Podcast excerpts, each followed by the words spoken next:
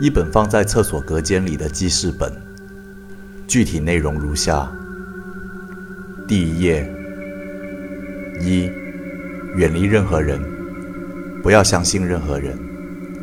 与太多人一起看电影，会使你的处境变得很危险。二，你必须遵守大堂中央贴的注意事项。这一行字后来被划掉。不，那上面写的东西掺入了谎言。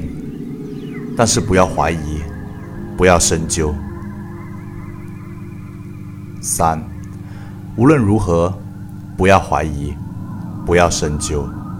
知道的越少，你越安全。四，不要按红色按钮。工作人员是好的，坏的，好的，坏的。翻开另一页，这里的字迹尚算工整。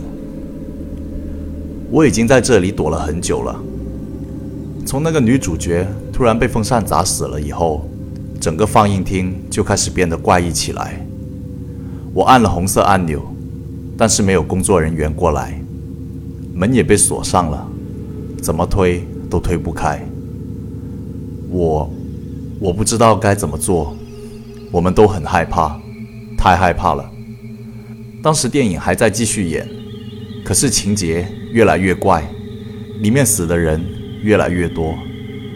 那不会是特效，那绝对不是特效，那种痉挛。至今回想起来，我还是很想吐。跟我一起看电影的人开始哭喊、大叫，可之后那些人就突然消失在黑暗里了。明明刚刚还在背后，但是一下子就消失了。我吓得不敢叫。那些注意事项，也许是因为他们违反了注意事项，所以才被惩罚。我知道我不应该在厕所里待太久。注意事项上有写。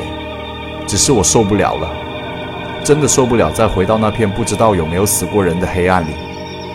我听到外面的电影还在播，有人在哭喊，声音很尖。